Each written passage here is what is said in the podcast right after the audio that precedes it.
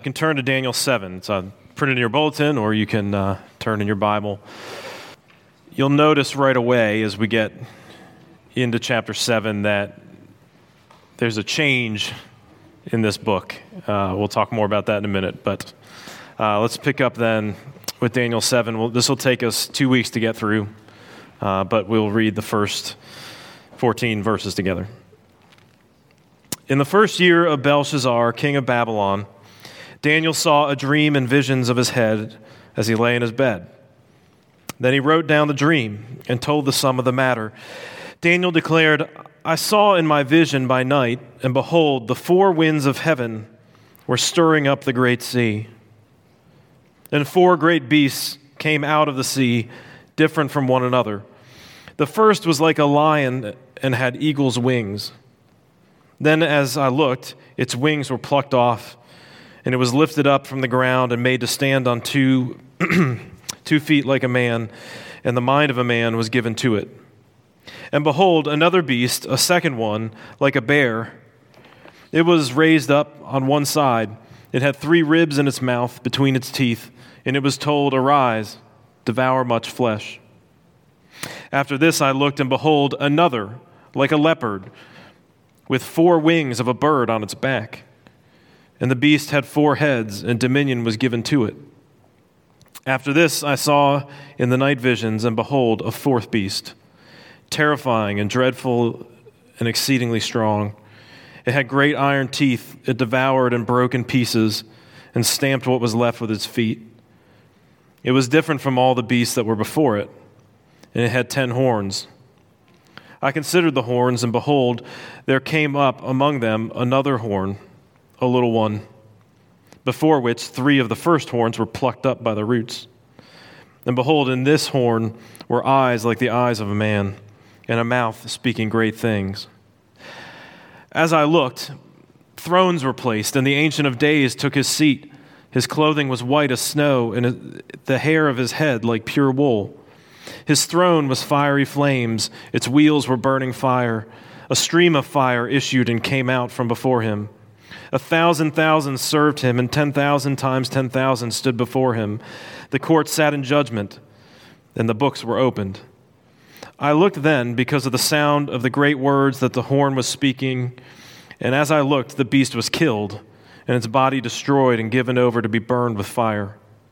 As for the rest of the beasts, their dominion was taken away but their lives were prolonged for a season and a time.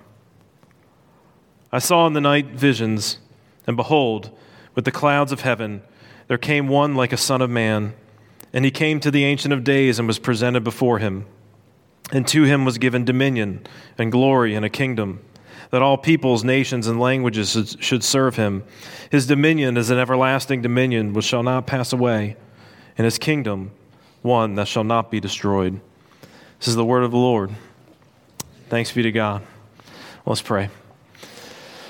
Father, we praise you that you've given us your word. We pray that though these things are, in this particular passage, as often seems so complicated, Lord, we pray that you would make it plain to us what you would have us take from it.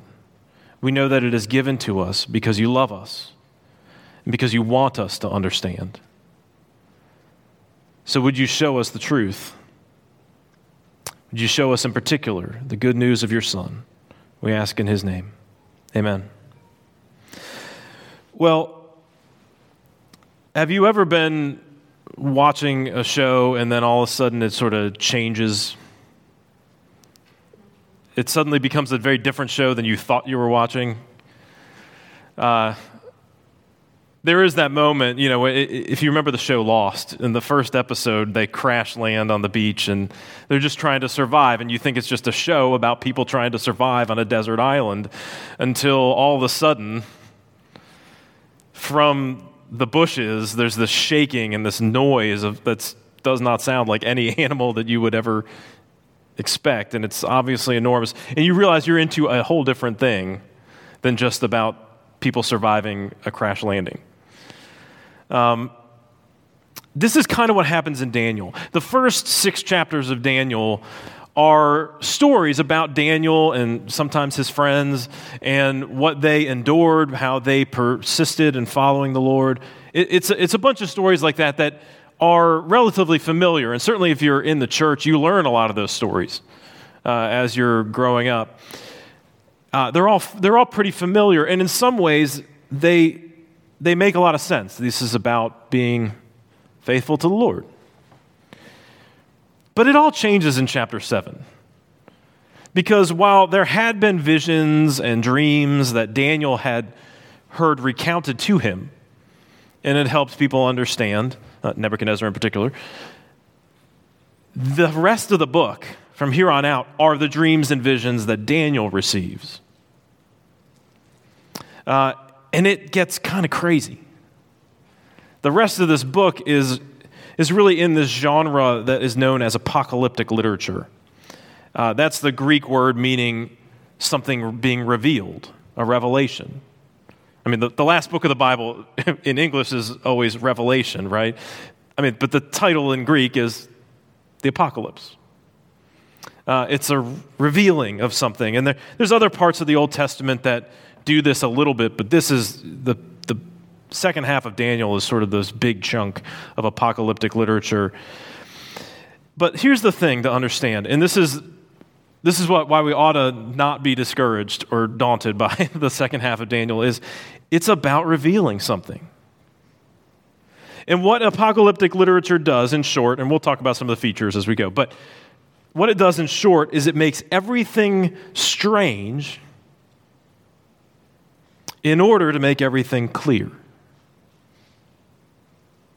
It makes everything strange in order to make everything clear. In other words, it gives you a different way to look at what's going on in the world than the messiness of how we typically see it. In order to make clear what's actually going on in it. And so, one of the things that we're always supposed to take from apocalyptic literature, and certainly supposed to take in Daniel, in Daniel 7, is hope. Hope within history, hope through suffering, and hope for victory. Hope within history, through suffering, and for victory. Now, the historical piece uh, is, is maybe in some ways the most interesting piece of this. So we're supposed to hope through history. And notice what happens even in verse 1. We're told that this is during the first year of Belshazzar. So the narrative took us, you know, starting with Daniel being brought into captivity into the era of the Persian Empire. But now we're backing up to the end of the Babylonian Empire, to the end of an empire. And so we've already read about Belshazzar. We know what a bum he was, right? We know, we know that he was trying, this is back in chapter 5, trying to sort of portray power and influence and greatness. He was trying to puff himself up, but his empire was falling apart. And of course, Daniel, you know, comes in with the handwriting on the wall and, and witnesses the end of the, the Babylonian Empire. And that's an important piece, it's not just a passing idea, because Daniel then is getting this vision right as that empire is coming to a close. And this vision starts with the sea. And in, in all ancient, virtually all ancient Near Eastern writing, the sea is sort of an image of chaos in the Bible, in a number of different ways, picks up on that resonance, but specifically associates what comes out of the sea often with what is evil. Uh, this happens in a number of different places. That doesn't mean God doesn't like the beach. It doesn't mean that God didn't create the great creatures of the, of the deep. No, no, no. But in the symbolic world, right? When, when the Bible is speaking symbolically, the sea often involves that, which makes sense because, I mean, look, without modern technology, to be out on the open ocean is a terrifying thing. It, it really is. I mean, just to imagine a whale, you know, coming up next to you. It's like, whoa, you know, like where did this thing come from? And you're just in a little wooden boat, you know, bouncing around, uh, waiting, hoping that the wind picks up so you can get out of the way. It's a terrifying experience, or it can be anyway. And so uh, the whole image of the sea is that way. At the very end of the Bible, in the new heavens and the new earth, the very end of Revelation, we're told that there is no sea. Again, not because God hates the beach, but because it's an image of, of sin and evil. So, what we're being reassured of is that that has been done away with for good. So, it, all this stuff comes out of the sea, and there's these four different beasts. Now, what's fascinating here then is that chapter 7 is connected back as well to chapter 2. Uh, if you don't remember chapter 2 off the top of your head, chapter 2 was a vision Nebuchadnezzar had of a statue that had four parts. And just like that statue, uh, Nebuchadnezzar was told that that statue represented four different empires, and then the kingdom of God would come in like a stone and smash it, and then grow into a great mountain that fills the whole earth. So, too, this is a series of four kingdoms. And actually, in, in the section we'll read next week, it explicitly says that there are four kingdoms. So, we have a connected set of visions, a, a basic framework for history from the time of Daniel until the coming of the kingdom. That is framed in terms of four empires that will come and go. Now, Nebuchadnezzar, back in chapter 2, is told that his is the first empire, the Babylonian Empire. In the next chapter, chapter 8, will specifically have reference to the Persian Empire and the Greek Empire. And some of the imagery with these first three beasts is pretty obviously connected to sort of the, what happens uh, within those empires. And, and yet, that's not really the focus. The focus is on the fourth beast, the one that seems to sort of defy description. Uh, it has horns, you know, which is always a symbol of power.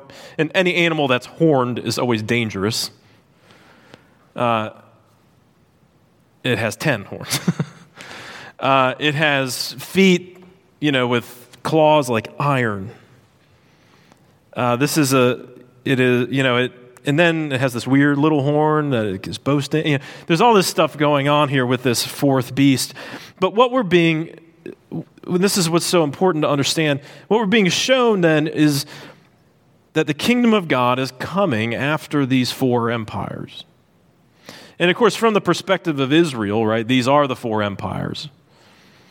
Uh, during that era, of course, if you were, you know, say in East Asia, there would probably you would think of it differently. But from the perspective of Israel, these are the four empires that pass. Now, what's important to understand about this then is that God's kingdom is coming in time and space,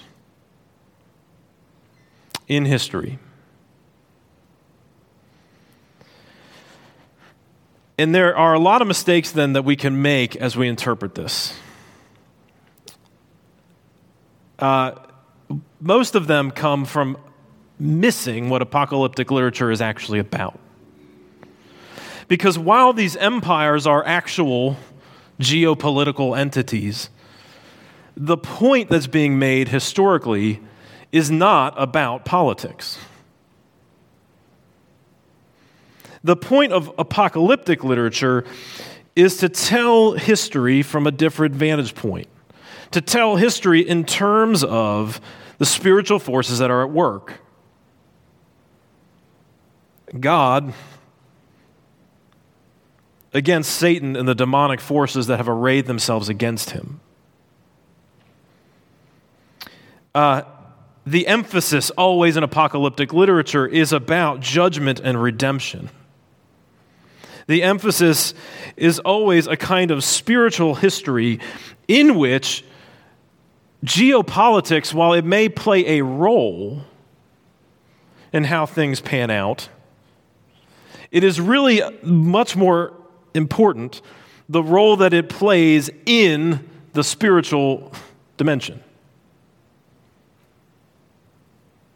So that, you know, look, the Bible is, clear about this, right? That government is a good thing given by God.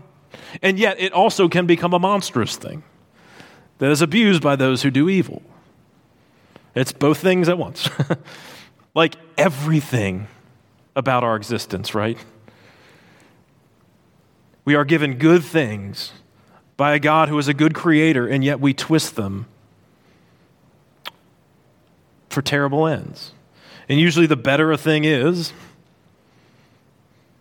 the more twisted it can become, the more destructive it is. And so it is that, you know, governments then, in this way of thinking about it, are to one degree or another often being duped into the satanic plot that's at work. And the fourth beast represents the sort of culmination of that demonic power. And yet, and yet, and yet. So, so, what, so one way we're, we're supposed to not understand this is that this is about whether we are involved in a, in a political system that is demonic or not. Uh, and I got news for you. What this is telling us is it's a sliding scale. and yes, the, the fourth beast represents that, but the other beasts, while they lose power, they are not destroyed, at least for a time. The, flip side of this is, of course, the end of all things is a government that will not end. It is God's government which is also why we don't hope, even in a relatively good government. Because our hope is in God's government, that it will come. Our hope is in the one who is truly righteous and who can judge the nations fairly, who will judge them with righteousness without any qualification. That is our hope. And that means, see, that God is the one driving history, not evil. And, it's, and we can misunderstand this because these passages sound so strange to us. What's interesting is, I doubt they sounded that strange to people in Daniel's time. It was not a mystery that evil was at work.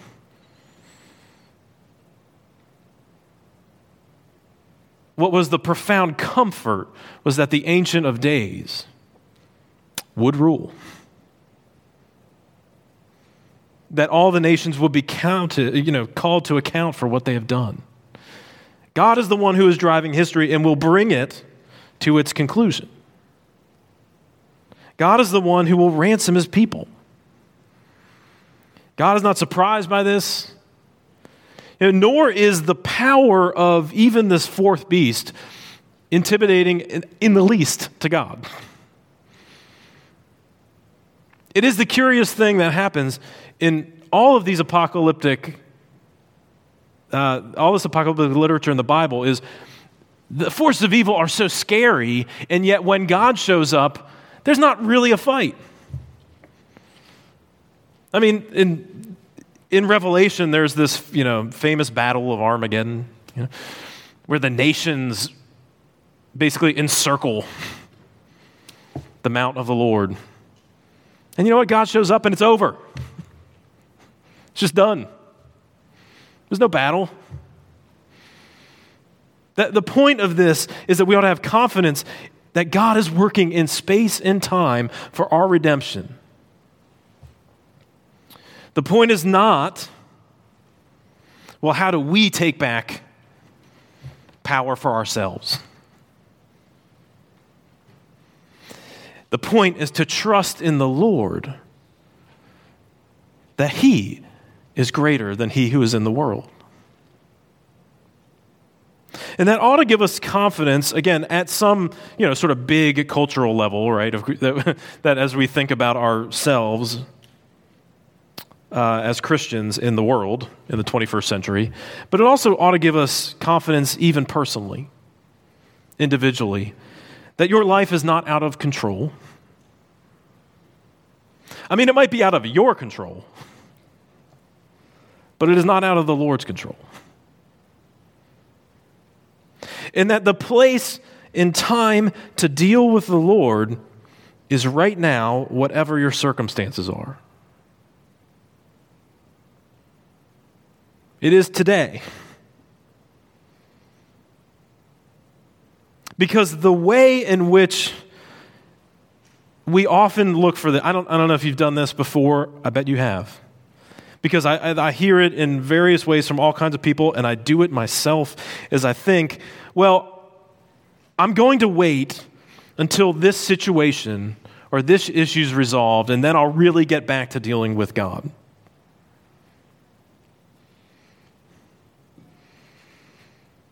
But the, you know, the more you think that, the more just, you know, it's a moving target, right? Because we think, well, I, I'll just need to get through this crisis that I'm dealing with. Or I just need to deal with this pattern of sin myself. That might be the most futile. Or I think I just got to get through this hard season of life. Right? Whatever, you know, whatever's going on. Or I got to get through this boring season of my life. I got I, I just got to get more healthy physically or emotionally. I've got to get to some milestone. And then I'll really start to deal with God. And the point is, no, it is in the middle of all of these things that we deal with God. Because it's in the middle of those things that is the time to deal with God. Because when God shows up in power, it really is too late. He wants to, he wants to deal with you now in the midst of a world that is rocked with evil, in, in the midst of a time in which our own hearts are divided by evil. This is the time to deal with the Lord. Not some time down the road when things are better, when you feel like you've got more grip on things. Because actually, right now, when you feel like you don't have a grip on things, is the moment it becomes clear that God is who He is. It's right in the middle of the chaos and the evil that it becomes clear that God is the one who actually needs to do something to fix us, to fix this world.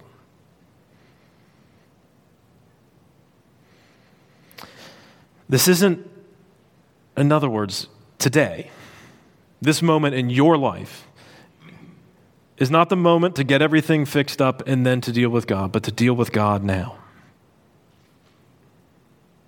because you do need fixing in some way or another.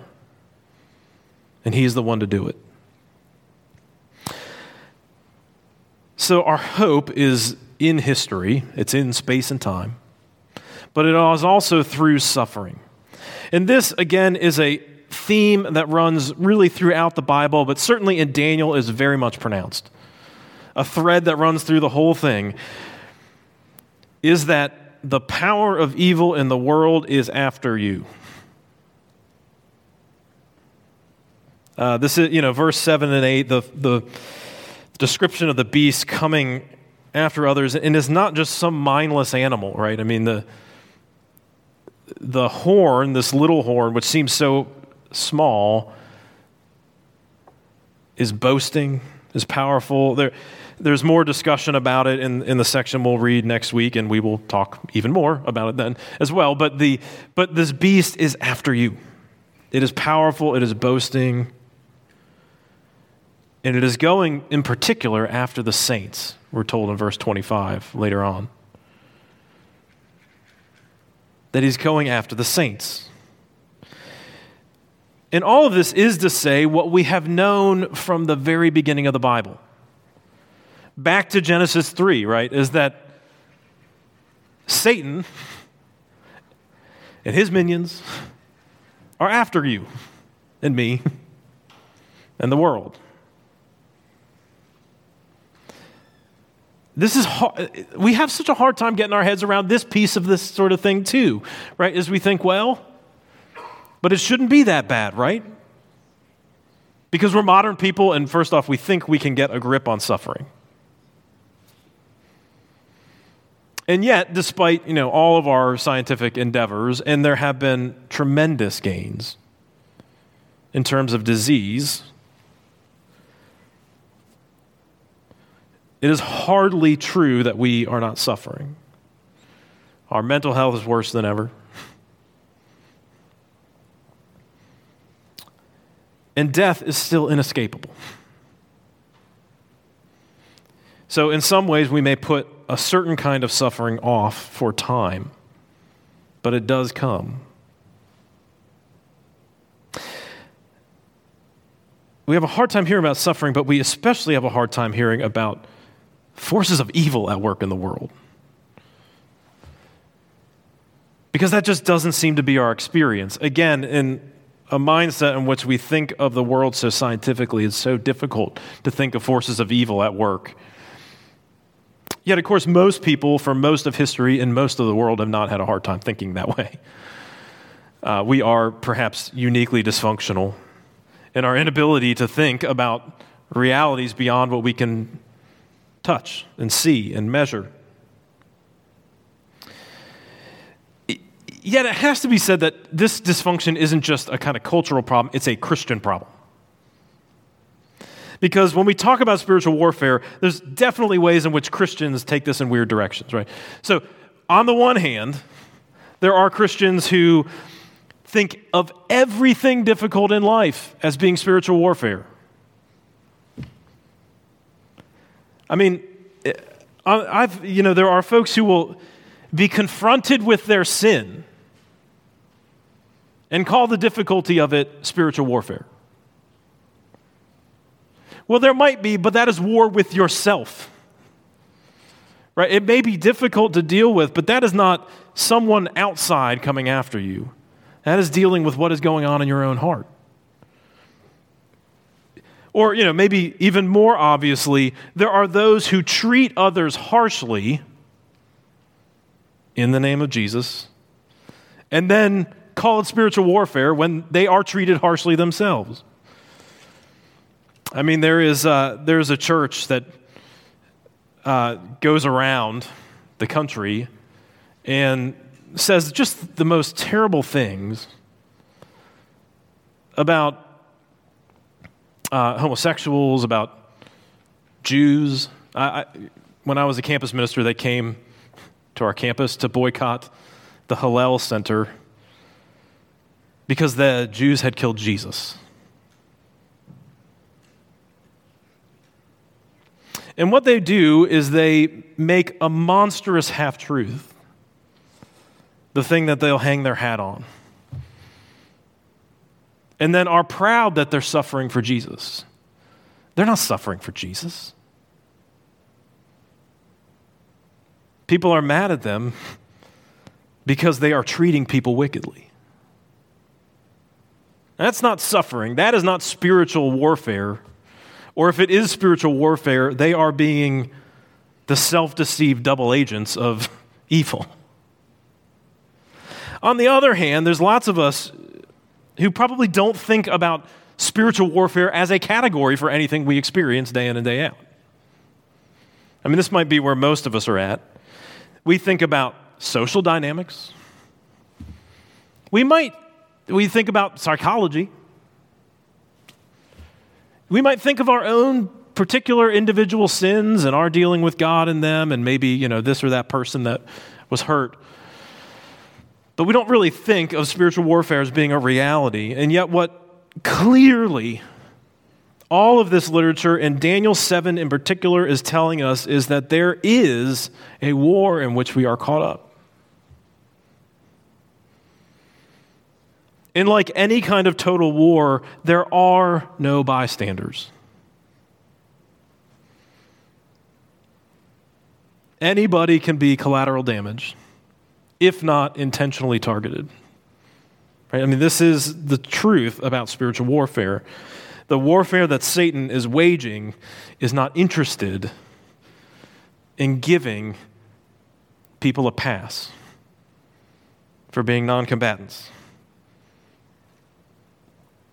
That is not at all what he's about. His is a total war. And we ought to ask ourselves then how we respond to that kind of thing. And I think what is, especially, especially when it comes home to us, when we suffer at the hands of the forces of evil. Because we tend to have, rather than keeping our heads, we tend to have a kind of fight or flight instinct that doesn't really do us any good. On the one hand, when difficulty comes, I mean, there's a lot of Christians who try to evade dealing with it. And when something that the Bible teaches isn't particularly popular, we try to explain it away, one way or another. Now, I'm not saying we shouldn't stop and hear critiques and try to think them through. And yet, the Bible is still what we're called to listen to, it is still God's Word. And there are plenty of times where things that you know, contemporary American society is fine with were deeply unpopular. What we're offended by may be very different than what other people are offended by in other parts of the world. And it's God's word, and we ought to be listening to it. But on the other hand, too, we often tend to take a posture of outrage when we experience something difficult. We're taking our cues, whether that's from a culture war, whether that is a temperament of our own that we tend to buy into, and we think, well, if we are being attacked spiritually, what we need to do is lash back out. That the way we ought to fight would dismiss and lay aside things like, I don't know, the fruit of the Spirit in Galatians 5, or the wisdom from above in James 3 But that misses the point. And this is so this is so so important. Whenever we talk about spiritual warfare, you've got to get this point. We do not fight in the same way that the world fights.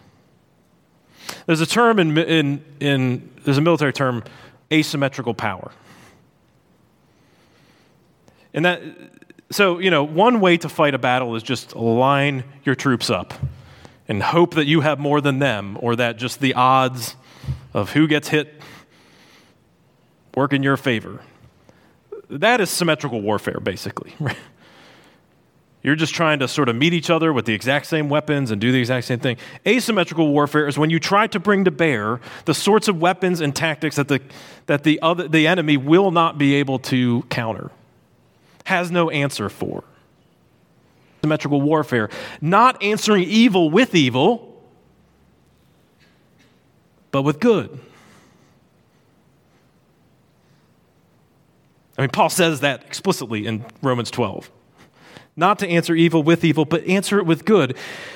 Waging war, as it were, with truth and peace and gentleness and kindness and goodness and faithfulness. That is the wisdom from above that James talks about. That is the fruit of the Spirit. And to those things, Satan and the forces of evil, and even, indeed, even the evil in our own hearts, has no answer. Has no response. You see, when we're trying to navigate today, and we're trying to navigate the challenges we face right now in modern America, the answer is still the same as it always has been because the asymmetrical power of the gospel is still the same as it has always been. It is to love the Lord with all your heart, soul, mind, and strength, and to love your neighbor as yourself, and to love even, even your enemies. That we wage war not with the weapons of the enemy, trying to outdo them with in anger and violence, in lies, but with the truth. But with what is good. For those things are never, never defeated. There, there's a moment uh, in The Lord of the Rings when they're at the council trying to figure out what to do with this ring of power that they have. And uh, honestly, I can't remember if it's in the films because I stopped watching the films a long time ago. Life is too short for that. But in the book. uh, they're talking about what to do with this ring. And Gandalf said, and they're, they're ta- they finally decide they're going to go destroy it. They're going to have to get into Mordor, right, behind enemy lines, to this, you know, like the hottest volcano you can possibly imagine to destroy this ring. And Gandalf says, Well, let folly be our cloak, a veil before the eyes of the enemy, for he is very wise and weighs all things to a nicety in the scales of his malice. But the only measure he knows is desire, desire for power. And so he judges all hearts. Into his heart the thought will not enter that any will refuse it, that having the ring we may seek to destroy it. And it's a powerful image of the way that evil works because it cannot understand love, it cannot understand goodness, it cannot understand gentleness and peace and mercy. We can go on and on and on. But it cannot understand it. And more importantly, it cannot defeat it. Which is why our hope is for victory. Our third point. We read, of course, that God shows up in judgment, and starting in verse 9, the Ancient of Days, the one whose days go back into eternity. And he sets up his throne, and it's awesome. It's got fire, it's the whole thing. There's thousands and thousands of his angels around it. And he starts to execute judgment. He brings in the saints to be seated as the, as the court. The books are opened. And yet, it takes someone else showing up. In verse 13, one like a son of man. One like a son of man. Son, you know, to say somebody is the son of something is to say that's, you know, that's what they are. Son of man is a human just like you and I. And yet, there's weird things about this human figure, right? I mean, he rides on the clouds. Well, that's a description given to God over and over again, especially in the Psalms. I mean, take Psalm 104, for example. This is talking about God. He makes the clouds his chariot, he rides on the wings of the wind. And he is received, of course, uh, with honor and is given the dominion of God over all the peoples and nations and languages, a kingdom that has no end. I mean, he is this human figure, and yet seems to have the prerogative of God. It, I mean, you know where this is going, of course. it's not an accident that Jesus picks this title, Son of Man, as his default title for himself. It, it, really is. I mean, it's all over the Gospels, right? Jesus calls himself the Son of Man over and over again. He doesn't really call himself the Christ ever. He lets other people come to that conclusion that he is the Messiah that they've been waiting for. But Messiah was loaded. The Son of Man is this one, this one passage, and it's this enigmatic figure. What is he? And so Jesus takes that up and allows people to, to think it through, right? Like, what does it mean? And Jesus picks up the idea of the Son of Man on a couple of occasions. In Mark 13, Jesus is giving his own apocalyptic speech. And again, comes back to this that the turning point is when the Son of Man comes riding on the clouds. And then, of course, when Jesus is arrested